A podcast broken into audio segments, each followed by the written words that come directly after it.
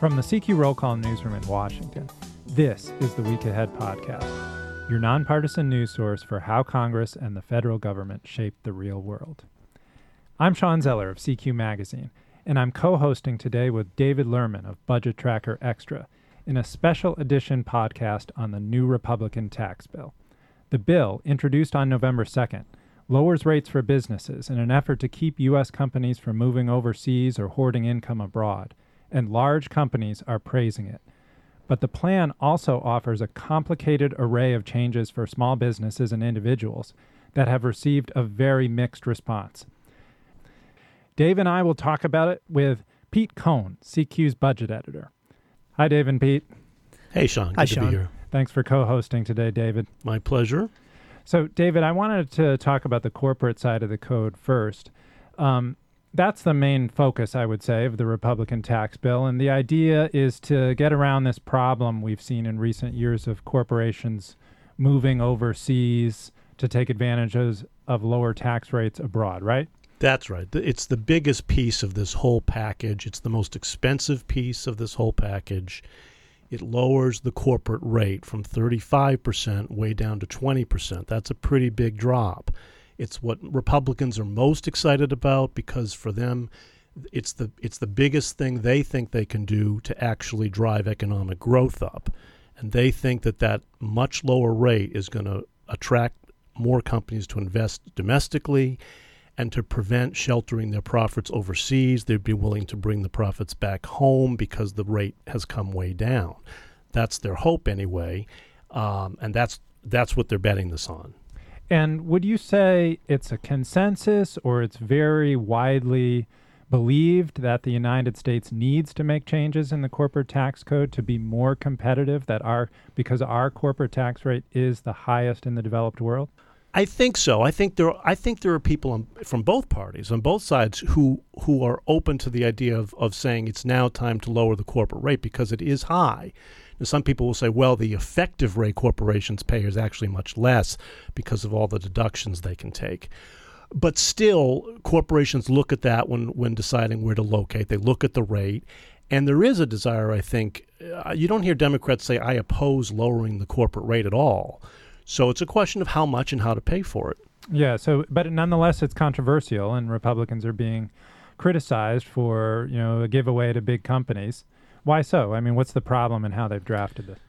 Pete, you want to you want to Yeah, sure. I, and I would just make one point though on the corporate rate is that you increasingly in, in recent years you have seen those on kind of the far left of the Democratic Party come out and say we should not cut the corporate rate. And in fact, we ought to raise it. You've got Bernie Sanders uh, and Elizabeth Warren, among others, who have said there's no need to, to cut the corporate rate for the very reason that you raised, David, and, and that a lot of companies pay much less than that uh, effectively at the end of the day. But so the question is, I mean, the the deal was supposed to be we're going to lower the corporate rate, but get rid of a lot of these loopholes that favor certain industry sectors over others. Yeah. Did they do that? Did they get rid of the loopholes in this bill? They did. They got. They got. They did get rid of a lot of, of uh, loopholes and, and deductions.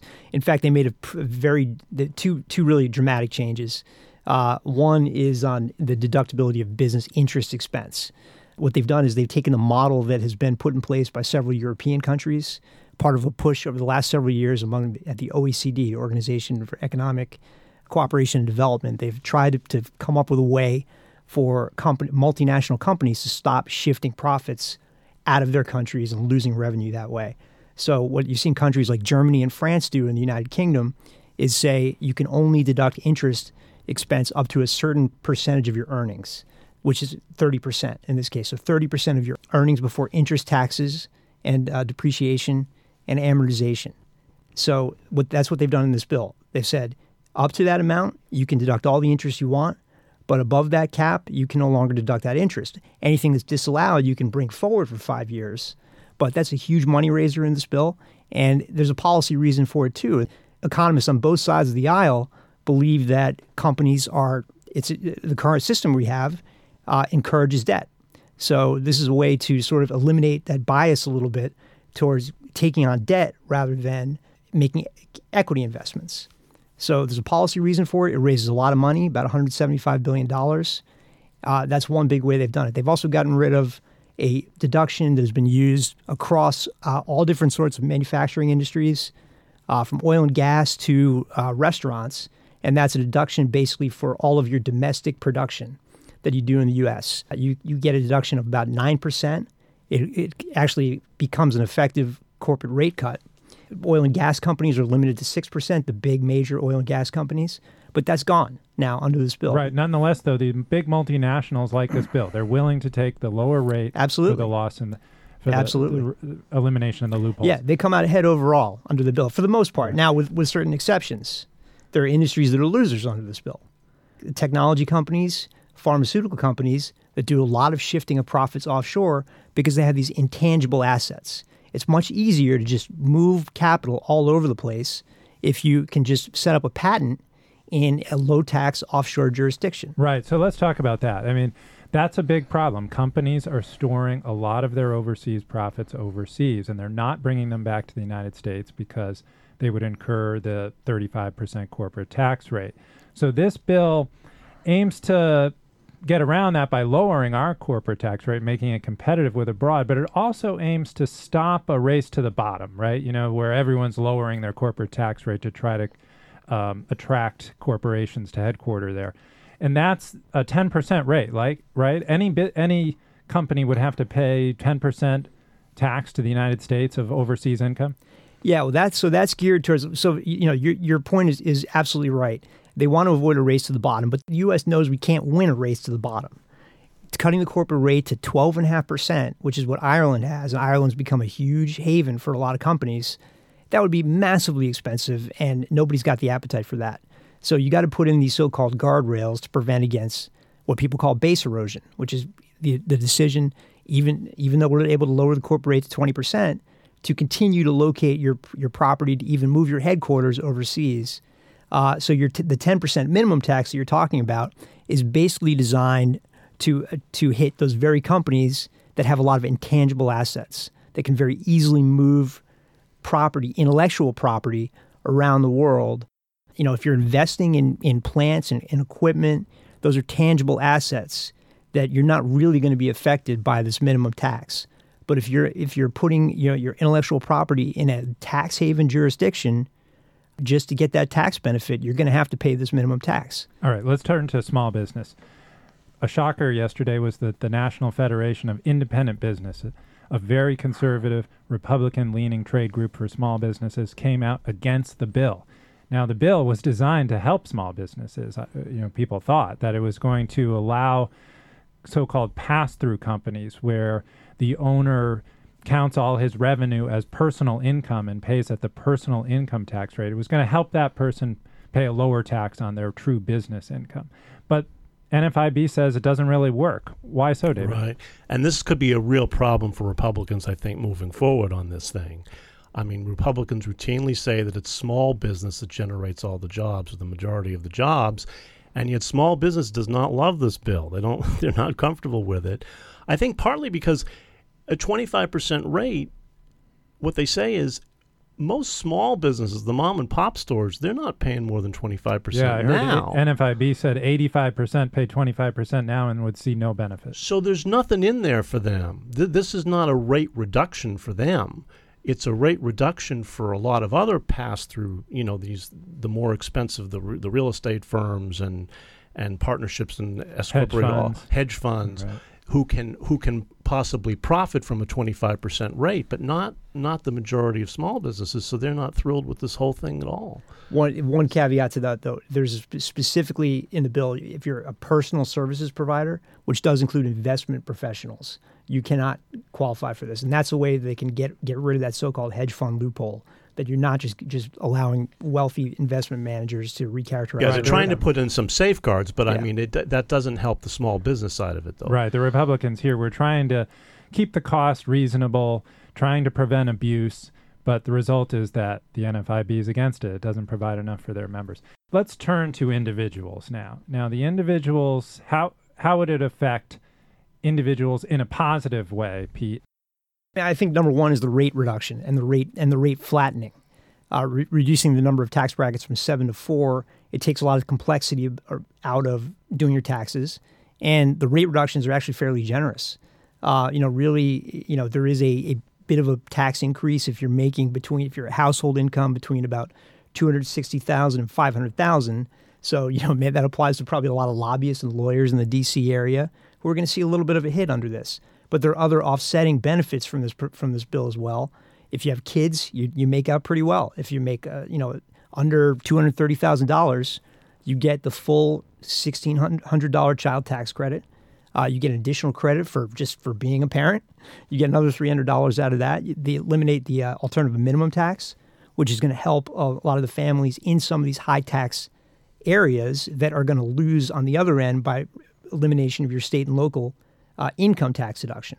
Uh, you know, there's certainly those who, you know, here and there, there are certain individual provisions people are not going to like. They're going to see the uh, deduction for student loan interest removed. They're going to say, oh, that's going to hit me. They're going to see the, the removal of uh, workplace FSAs, flexible spending accounts for childcare. That's gone too. But what the Republicans will argue is that on net, if you look at the entire impact of this bill with the rate reductions, the increased standard deduction, what itemized deductions are preserved, and the increased child tax benefits, overall, your tax bill is going to come down. So if you're a student getting out of school and you've got a pile of debt, sure, you may lose that deduction, but guess what? You're going to have more after tax income that you can pay that, that loan off yeah, anyway. Well, what was striking to me in seeing the bill uh, unveiled was was how differently the two parties played it. I mean, to hear Republicans talk, this is a huge tax windfall for the middle class, and they get big relief because of the rate reductions and the doubling of the standard deduction, and the child tax credit goes up a little. And then to hear Democrats talk, this is a fraud. You know, they, they, they're doubling the standard deduction, but they're taking away your personal exemption, and they're taking away all these deductions for medical expenses and student loan interest. And so by the time you, you, you come out, you don't come out ahead much at all. You might get a sliver, they say, but but not enough to make that much of a difference. So the people who need to worry are the ones who currently itemize their taxes. They don't take the standard deduction, and they itemize a lot. So they're taking uh, a big mortgage interest deduction. They're taking a big deduction for their state and local income taxes. Well, your your existing mortgage interest deduction is fine. If you, where you live today, if you're not moving, you're not taking out a new mortgage, you're fine. Even if you if you refinance, but you you refinance into a mortgage that's above five hundred thousand dollars, you may have a little bit of an issue. So yes, in, in you know certain high cost areas, uh, you know people trying to buy a, a starter home uh, in in an area like ours uh, you know, it may become a little bit more difficult. Which I think was one of the more surprising elements of this package that was finally unveiled yeah. was that they did curb the mortgage interest deduction, which they had vowed to protect because that's one of the most popular deductions that, that's in the whole code. But they did cap cap it at five hundred thousand dollars for for new mortgages, as opposed to the million dollar limit that we had before. Right, so it would affect uh, more that affluent could, that home could, buyers. It, it, it, would, and it, and it could trap some middle middle uh, middle class people in some in some uh, costly areas where the average prices of homes are relatively high. But uh, more, one of the more controversial provisions is the removal of the state and local income tax deduction, which uh, affects people in high cost states uh, on the east and west coasts. That's right, and it could it could affect the votes on the House floor. You've got Republicans from those high tax states that are very uncomfortable with losing the deduction for state and local taxes, and a few of them anyway have have said they would oppose the bill in its current form. Yeah, they lost about a dozen House votes uh, on the budget resolution. Mainly, uh, well, they lost 20 in all, but about a dozen of them were from members from these high tax states. Now, that was before they unveiled the, comp- the so called compromise, where they would maintain the property tax deduction, but it's capped. Now, you know, it's capped at $10,000. That doesn't ever change un- under this bill. So eventually, even if you're not hit by that by that tax increase now, your if your property taxes eventually creep up above that uh, that threshold, then you're going to be subject it is not to this. indexed for inflation. Not indexed for inflation. That's right. So that's that's a problem. Five hundred thousand on the mortgage interest is that indexed? That's not inflation? indexed either. So in twenty years, that'll be a lot less money than it is now. Right now, you know, a lot of this was done to to, to fit within the budget rules. So you know, one one of the things the Republicans are sort of counting on is that down the road, the lobbying, uh, you know, intensity becomes such that certain things that phase out or expire after a period of years, there'll be so much pressure to just continue them that you'll have a bipartisan agreement to do so. So maybe, you know, when enough taxpayers, it's like the, when they created the alternative minimum tax, which by the way is repealed under this bill, but they created that in 1969. They had no idea that eventually it would hit millions, many, many millions of middle class uh, taxpayers. It was designed to, to keep the ultra rich from health sheltering income. So, you know, some of these things are going to become, you know, a potential alternative minimum tax if they don't do something about this down the so road. So the House is planning to mark this up in the Ways and Commi- Ways and Means Committee next week, then bring it to the floor, I presume, pretty quickly. Do they have the yeah. votes? Do we know? We don't know yet, and they don't know yet. They're going to have to count the votes carefully, uh, particularly when you've already got a few Republicans expressing concern and Democrats seem pretty united against it. But they have a little more time to iron these things out and make sure they've got the votes. Uh, and it gets even more complicated because the bill, as it's written, would increase the deficit, which would put it in violation of Senate rules for budget reconciliation, meaning Senate Republicans would need at least eight Democrats to support the bill to pass it as it is right now. Is that right? The Senate, by the way, will have a, you know, a different version. Presumably, they'll, they'll change some of these provisions, but they do have an issue because uh, even though they've met they've met the one and a half trillion directive, uh, you know they haven't gone above that. That's fine, but there's this thing called the Byrd Rule, which uh, you know CQ uh, readers, um, you know, and, and, practically everybody, you know, who follows these issues by now knows about um, in the Senate, where any individual provision or section of the bill that increases the long-term deficit, meaning beyond the 10 years, has has a potential problem on the floor. A senator could raise a point of order to strike that provision, and then you need 60 votes to defend it on the floor. So if Bernie Sanders or whoever decides, well, you know, we don't like this corporate rate cut, uh, he could raise a point of order and say that um, you know the uh, Republicans have to round up 60 votes, meaning eight Democrats. So then the question would be: Are there eight Democrats willing to defend the corporate rate cut? Mm, so a long way to go to see this to passage before Christmas, as they intend. Thank you, Pete, and thank you, David, for coming on the show. Thanks, Shawn. Good to be here. Thanks very much. I'm Shawn Zeller. Thank you for joining us. You can subscribe to this podcast on iTunes, Stitcher, and on NPR One. And for more on this and other stories, visit rollcall.com or find us on Twitter at CQNow or at Roll Call.